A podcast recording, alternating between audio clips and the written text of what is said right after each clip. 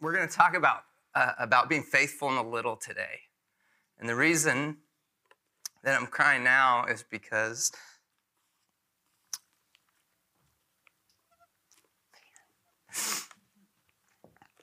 because these two people 42 years serving with Wycliffe Bible translators. That is a life of faithful in the little. They have served the kingdom and the people of the nations. Before they were doing that, they were, they were working toward that, faithful in the little. 42 years.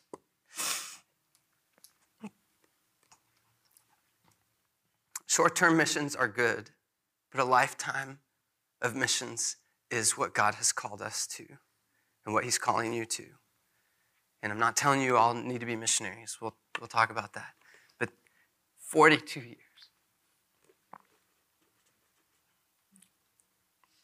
That's honorable in the kingdom. Heaven honors that kind of sacrifice.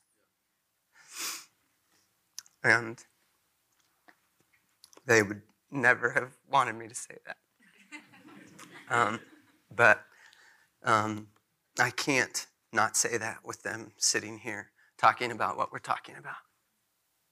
Uh, so we live in, there's a couple pictures we can show you of the real. It is beautiful. That's a water hole. That's some of our kids and our friends. Uh, we're swimming. There's water there for about two months a year. The rest of the time it's dry and brown. But we got to swim there a couple times, and there's a couple more. This is our city, a million people. Um, it's a place we love and we call home, and we're not there for about a year while we're on sabbatical. Uh, we've been in for nine years, and I didn't want to take a break, and I didn't think I needed to take a break, but I did. And here we are. Uh, and we're trying to get rest and renewed vision and excitement and recover from uh, what is a hard life a lot of times. So the next one, just another. This is a, a mountain that that's from our roof, from the roof of our house. Actually, that's called. There's a story there too. I won't tell it to you, but we almost died as a family. Uh, climbing to the top of that mountain, and um, we couldn't see 10 feet in front of us when we got to the top. It was just cloudy and rainy. It was scary. But it was an adventure our family took, and uh, we live a life of adventure. And there's one more picture. Um, this is from down into the valley. It's stunning for two months a year. Uh, it's really not as stunning the rest of the year because it's brown. Um, in the winter, it gets to about 15 degrees very cold in the summer to 125. So it is an extreme place, and we, I think, consider ourselves an extreme family. Uh, we have a ton of fun, and we love living the kingdom life. Uh, and I just would urge you, as you consider family, as you are families, as you look at life as a family, that is a unit that God made to bring his kingdom and it is one of the primary units that he made. It is the primary social unit of, of life, and he intended it that way. And it's a hard place, of course, but it is the place that God sows and stirs and tills our hearts. And I would just uh, urge you to have high thoughts of family because that's where God has ordained his first work in, in so many ways. And yes, we live in, but our kids never knew it was a hard place to live because we told them it was a fun place to live. And they were little when we went, and they knew what we, what we told them. And if we told them this is a hard place to live, they would have grown up thinking it's a hard place to live. But they all love, they all love living. Coming to America for a year was not an easy decision to make, and nobody wanted to come. And we're all happy to be living in the, in the obedience in obedience to God because God said for us to be here. So I don't want you to think we don't want to be here. We love America. We love life here. We love the church, the church here. We love what you guys are doing to bring the kingdom. We just also love our calling and our people so much. And It's home to us. Um, we're going to turn to Matthew 25. If you, uh, your phone, your Bible, whatever it is, it's going to be up on the screen too. I want to talk about faithfulness just for a bit this morning. And so it's a, it's a bit of a chunk of verses. We're going to read verse Matthew 25, 14 to 30, and then we'll, then we'll jump in. You know this story. It's familiar to you, the parable of the talents. Um, and I want it to sink into your heart some today. So it says, For it will be like a man going on a journey who called his servants and entrusted to them his property. To one he gave five talents, to another two, to another one, to each according to his ability. Okay, can we pause right there, real quick? Look at me. He gave to each according to his ability. Can I just tell you, in that statement, comparison is dead. You have to kill comparison to thrive in the kingdom. You cannot live in comparison in the kingdom. It doesn't work. It steals your life. It makes you critical. It makes you hurt yourself. There's nothing alive in comparison. It's just death over and over again. I'm not exhorting you, I, I want you to be free. This says that the master gave them according to their ability.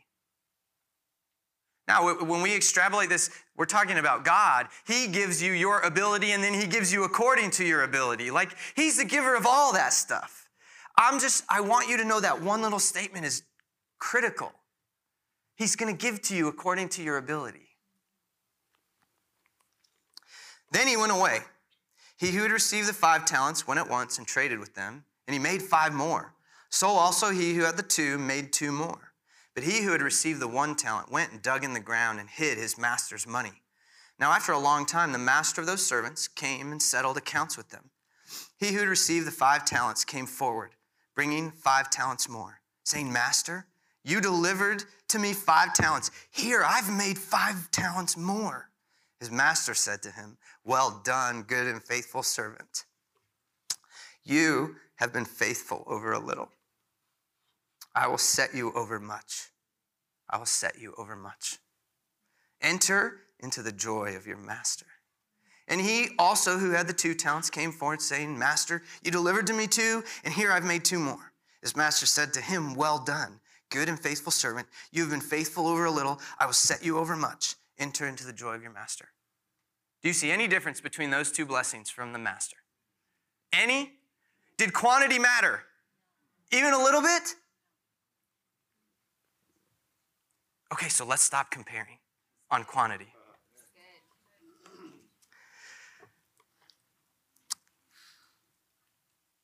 He also, who had received the one, came forward, saying, Master, I knew you to be a hard man, reaping where you didn't sow, gathering where you scattered no seed. So I was afraid. And I went and hid your talent in the ground. Here, have what's yours. But his master answered him, You wicked and slothful servant. You knew that I reap where I've not sown and gather where I scattered no seed then you ought to have invested my money with the, blank, with the bankers. And at my coming, I should have received what was mine with interest. So take the talent from him and give it to the one who has 10. For to everyone ha- who has more will be given, and he will have an abundance. But from the one who has not, even what he has will be taken away. And cast that worthless servant into the outer darkness, in that place where there will be weeping and gnashing of teeth. So it seems a little harsh. Let me ask you, what was the attitude of the one talent guy? What did he think of the master? What was the master like in his mind? Come on. He was hard, he was scary. The master's response to the two talent and the five talent guys, did he seem hard or scary? No, what did he say to them? Enter into my joy. Does joy seem scary? No. This doesn't seem like a scary guy. But the one talent guy had a, had a funny, faulty perspective of the master. He said he was a hard man. And he knew that he was greedy or, or something like that. You, you reap where you don't sow and where you haven't scattered seed. His perspective of the master was, you just want more. You just want more. But what was the attitude of the master? It was, I've given you this to take care of. You took care of it. Way to go. I'm so proud of you. You've done well. Now come into my joy. Now that's the heart of the Father. And this, this parable we know as the parable of faithful in the little. Listen to me very carefully. This is an irrefutable principle of the kingdom. It's immutable, unchangeable, unbreakable. You must be faithful in the little to receive much. You must. The path into the things that are great in God always goes through the little. Can I just say that to you again? The path into the greater things of God always goes through the little things of God first. It never goes from zero to a hundred. All of a sudden, God gives you a lot to be faithful with when you have never proven yourself to be faithful. We have to walk in faithfulness with little things. Now, listen, a lot of you guys are young. What I'm not saying is God won't put great things into your hands. What I am saying is be faithful with what He is putting into your, into your hands and don't wait for great things because they will never come if all you do is wait for them. They won't come. And what I know is that as you are filled with the Spirit of God, you want great things for the kingdom of God. I know that because that's what the Spirit of God wants. And if He is indwelling you, then I know it's what you really want. Now, you know and I know about, you know about you and I know about me. And that is my flesh wants, wants me to be number one. And I've got to wrestle so many times with, well, my flesh wants me, but my spirit wants God. But my flesh wants me, but my spirit wants God. It's, it's normal for that wrestling to happen. But the Spirit of God in you wants great things for the kingdom. Your ability to walk in those things is to be faithful with today what's in your hands. To be faithful with today the word of God to you. If you won't say yes to him when he asks you to repent of a small thing, when he asks you to change this little behavior, when he asks you to walk with your younger brother or sister, or a, or a, a strange student that is in your class, or I don't know who it is or what it is. But if, if you want to do great things, reach the nations, change the world, settle injustice, and s- stop uh, human trafficking, yes to all of those things because it's the Spirit of God in you. You cannot forget the principle of the kingdom that you must be faithful in the little to gain access to, to, to faithfulness in much. When I was about 16 years old, uh, I loved God deeply. I spent time in the Word. I spent hours studying my Bible. My parents really taught me to love the Word of God. At the same time, as a 16 year old, I was a thief and I was a liar and I was really mean to people. And it, to this day, it doesn't make any sense to me how I could live with such passion for God and such disregard for Him at the same time. I don't understand. So I'm living in this divided life. I, I, wanted to serve God. I loved people. And I had this other stuff. And one of the first times I ever remember God speaking to me, He said, Tim, be hot or cold, or I will spit you out.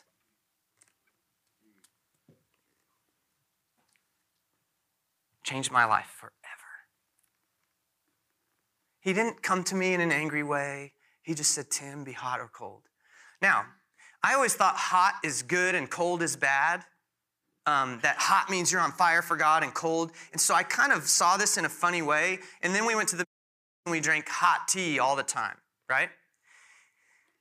And we served them cold tea one time and they hated it.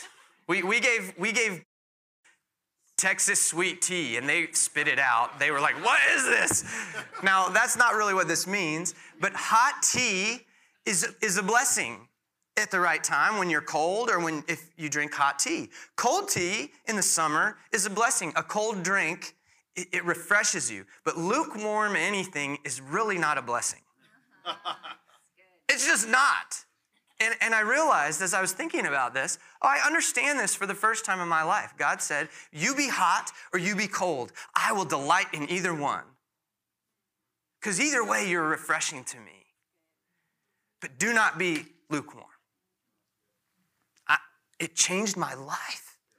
Now, did I become a saint overnight? No. I had to work through all of the, the sin I had built up in my soul and my spirit. Does God free people instantly? Yes, He does. And usually you got to walk it out and you got to strip it off and you got to get rid of it and you got to repent over and over again and but he, but he does give grace and his grace says the power of god to do the will of god is for you and with you. You never have to sin ever.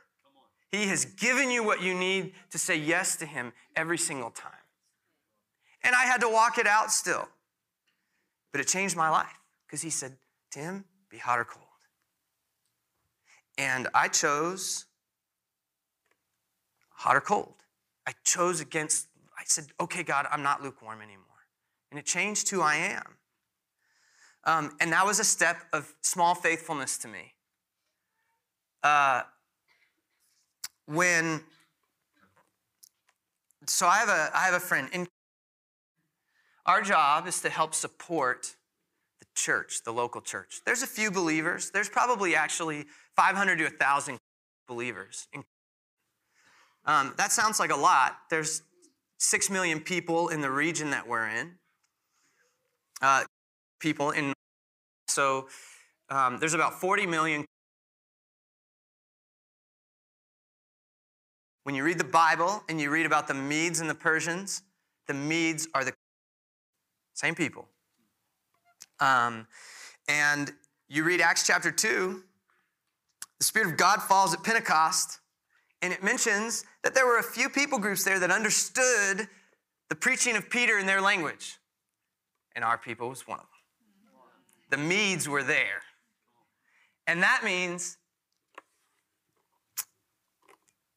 some of them heard the gospel. 3,000 people believed that day, and I know some of them were. Um, and our goal is to see the church established. It looks so different than here. I'm sure you know that, but you can't you can't go share the gospel with someone and they kind of respond so you bring them into the church because then their family will either kill them or reject them completely. We don't hide. We, we do not hide. We never tell someone to deny loving and knowing Jesus. Ever, never. We tell them to be shrewd as serpents and innocent as doves. Jesus is the one who said that. Not to lie, always the truth, but to be shrewd. There's a lot of ways to go sideways with people. To go to your family and say, hey, I've been praying, which is normal to them, and God has started speaking to me. That's weird. What does that mean? You know, Start a conversation. Don't say, I'm a Christian, a very loaded word. So we're walking with people in how to do that. And God is doing a lot. Since came in 2014 and they came all around the region, never into the region really, uh, openness has taken off. People have been shattered. The that just have been shattered over the last three or four years. And our friends are seeing a tremendous amount of fruit. Um, we, on the other hand, uh, it's, fruit's hard to come by. Nine years, nine years we've been there. Um, my church is really good. My family's is really good. We can share the gospel, no problem. We have a lot. And we don't see visible fruit. Nine years. That starts to get disappointing. Faithful in the little is really hard sometimes. It is really hard sometimes. Um, so I've got this friend. We moved about four years ago, we moved into a, a new city, and he was the neighbor across the street. And it took us about a year to get to know each other, but I found out he's good at a lot of things. And so uh, we would need his help from time to time, or I would go visit him in the. We started talking, and I actually was a traveler when he was young. He went to. He was actually kind of a drug trafficker, and a, he made alcohol, which is totally illegal. And but this this uh, priest, or I don't I don't actually know who he was, ministered to him and his friends. Would visit them when they were in jail. Uh, he would bring them into his house and says he had no food. He had no food. He had this like this much rice and he would make it and we would eat and all be satisfied. we didn't have anything to eat and we would be satisfied. And we didn't know how. And sometimes it had bugs in it. He, but, but something spiritual happened.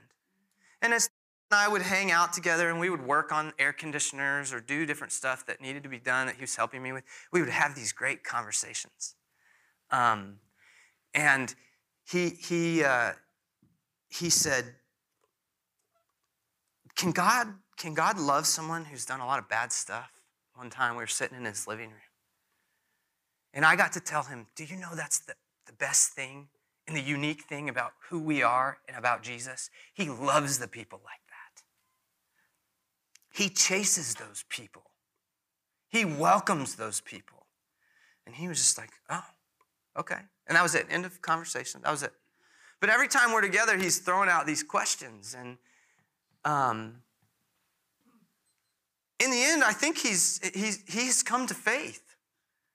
And he's the only person that I've had a part of bringing to faith.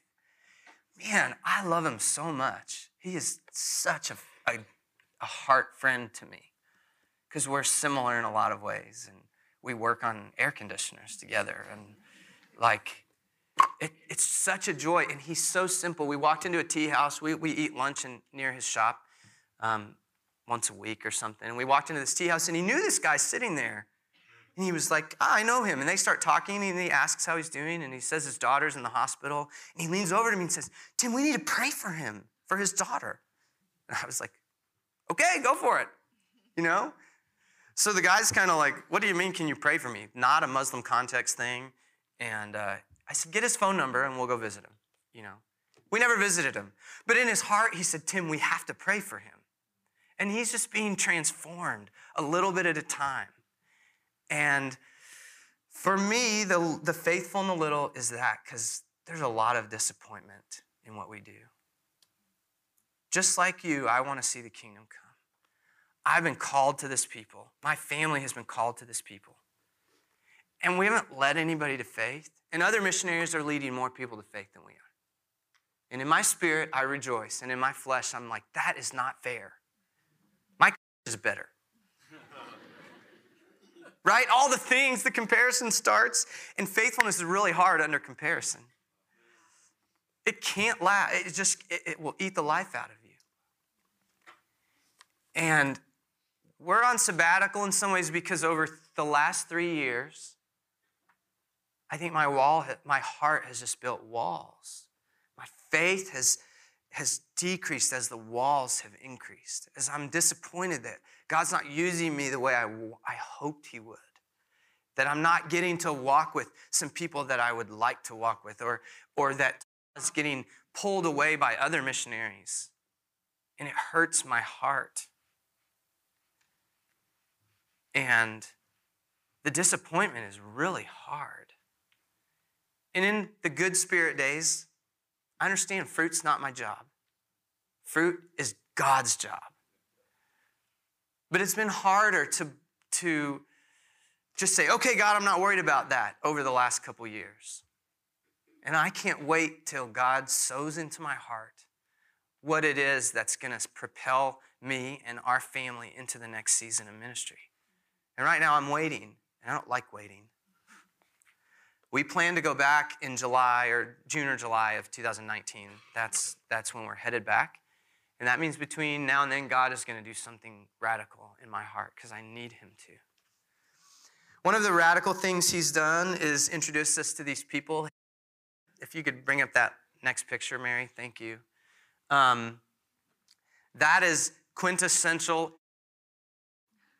It's who He is. He is joy personified. He is a riot. So that's um, the little girl in yellow, uh, and then wife and their mom has the red hat on and out on the outside with the gray and white hat. So this is the family. We prayed for them for 10 years, and we didn't know who they were, or what their names were. Their families fled their, their families fled in 1990-ish to London from persecution. As a reckless teenager walked into a church and got radically saved. Led her brother to faith. A couple years later, she, she says, Why don't you come to this youth retreat with us? She gets completely undone. He's like on the floor, weeping, praying in tongues, no clue what's going on.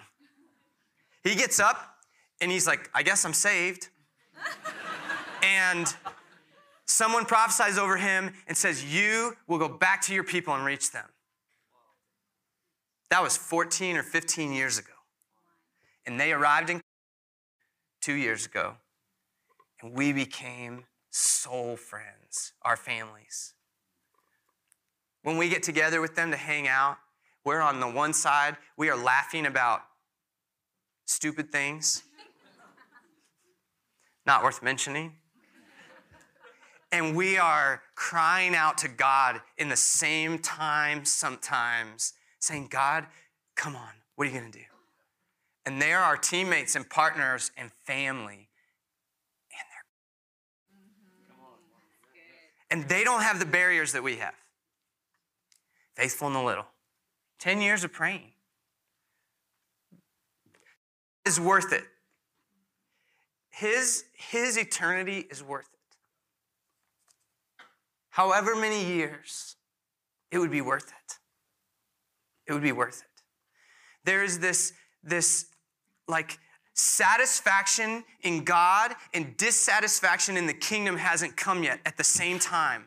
And we have to live in that tension of I'm satisfied in you, I'm satisfied in you. But I am not satisfied by the world and its condition, by the people and their lostness. And so we have to walk in that tension all the time. And faithfulness in the little requires that of us. Um, so the man, um, the Norway picture, I really ended up not having time last time either, but I'll tell it to you because it's kind of a funny story.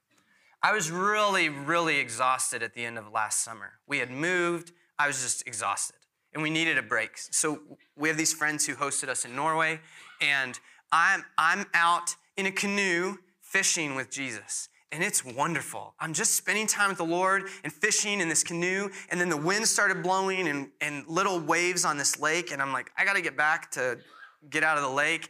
And I'm like paddling this oar, and all of a sudden, first of all, it's cold, it's the fall, it's freezing in Norway.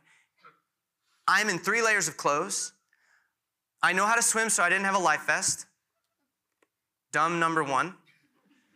The water is probably 50 degrees. And all of a sudden, I'm in the water and I don't know how I got there. And I pop up out of the water, and you know how it is when you jump in a freezing cold swimming pool, you can't breathe. And the boat's gone because the wind blew it away. And I can't get my head above the water. And I'm, I, I think, God, is this really how I'm gonna die? I live in and I'm gonna drown because I don't put a life vest on, you know? Obviously, you know the end of the story, but I, I thought, really? And I, I finally got my shoes off and got my jacket off and could float to that little tiny island that was in the picture and was my rescuer, although she almost died on the way. She had to row a rowboat uh, that didn't want to be rowed, so she made it. I think the wind mostly pushed her to me, but uh, I was rescued. But it was a precipitation, it was something that preceded needing to come home. It was just a God expressing to me my weakness in some ways. And I, I didn't want to come home, this home. I didn't want to be weak. I didn't want to need to come home. But even in that, faithful in the little, we've got to be faithful to obey. God told us it's time to come rest. And Um, so we said yes, and here we are. And we're expectant that God is going to move. Now we need to we need to land this plane. Let's look at Revelation 7 real quick. And then I have uh, something to give you based on this verse, this passage. 7, 9 to 9 to 12. And after this I looked, and behold, a great multitude that no one could number from every nation, from all tribes and peoples and languages. Let me ask you is there any ambiguity in the word all or every?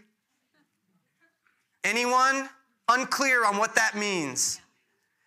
This means all and every. There's no ambiguity about who's around the throne of heaven. And it says, every tribe and tongue and language standing before the throne and before the Lamb, clothed in white robes, with palm branches in their hands, and crying out with a loud voice Salvation belongs to our God, who sits on the throne and to the Lamb. And all the angels were standing around, uh, standing around the throne and around the elders and the four living creatures, and they fell on their faces before the throne and worshiped God saying, Amen, blessing and glory and wisdom and thanksgiving and honor and power and might be to our God forever and ever. Amen. Because the elders and the creatures knew that the promise was the nations around the throne of God. Now, listen to me carefully, Antioch. This morning, as we were praying, the, the, I was praying with the leaders. God gave me an anointing for this church. I have never experienced anything like this, and, and I'm going to tell you what it is. And this is for you as a community and a people. And you need to walk, and you'll walk it out. You are walking it out. This is just a name. It's a name to who you are. This is not like a new direction. Tyler wouldn't let me do that. That's not what this is. This is just God saying, I see you and I see who you are. And because He's telling you your name, when He tells us our names, we know who we are. You have a Revelation 7 9 anointing. You are a church for the nations and the tribes and the tongues and the languages. And I want you always to know that that's who you are. That might mean you're here forever, and that might mean you're in the nations forever, and it will mean everything in between. I'm not saying I know that you're all called to come to. You're welcome. I mean, you're welcome to come. I'm, I'm, I am saying that this anointing is on this people, and I see it. It's a part of your name. And our name tells us who we are. You are a church with an anointing for the nations. Guys, you can come on up. Can you stand up? And I'm not sure how you feel responding to that, but I would like for you to, to soak in that we are a people of the nations. This morning, he sent me a text message and she said, Tim, we're normal people. And God gave us a calling to go to, and that was our new threshold. But we can't stop listening to God because we found our, our calling to the nations. We have to listen to Him today and tomorrow and the next day, and we have to say yes to whatever it is He says. And so, as we respond to God right now, I want you to know that you are a church for the nations, and I want you to know that God wants to, to tell you your next step. I don't know if He's going to speak that clearly this morning, but I want you to ask God, what is it? Where can I be faithful in the next little step? Because I want to be in the greater things of God. This is, a, this is a church of people who will see the great things of God come to earth. You are a people who will change the world. I see it in you. I feel it in my spirit when I'm with you. You are a special people with a special calling and a special anointing that you will reach to the far ends of the earth. And you can sit in your closet and pray and reach the far ends of the earth, but you can also walk there. So as you respond, just respond to the Lord. God, what, what do you have for me? What's my next step? And you can be faithful in the little, and in that little step, great things will come. Not for you, they will be for you, but for Jesus and for his kingdom. And you will be a participant in the greatest move of God the world has ever known. Ever.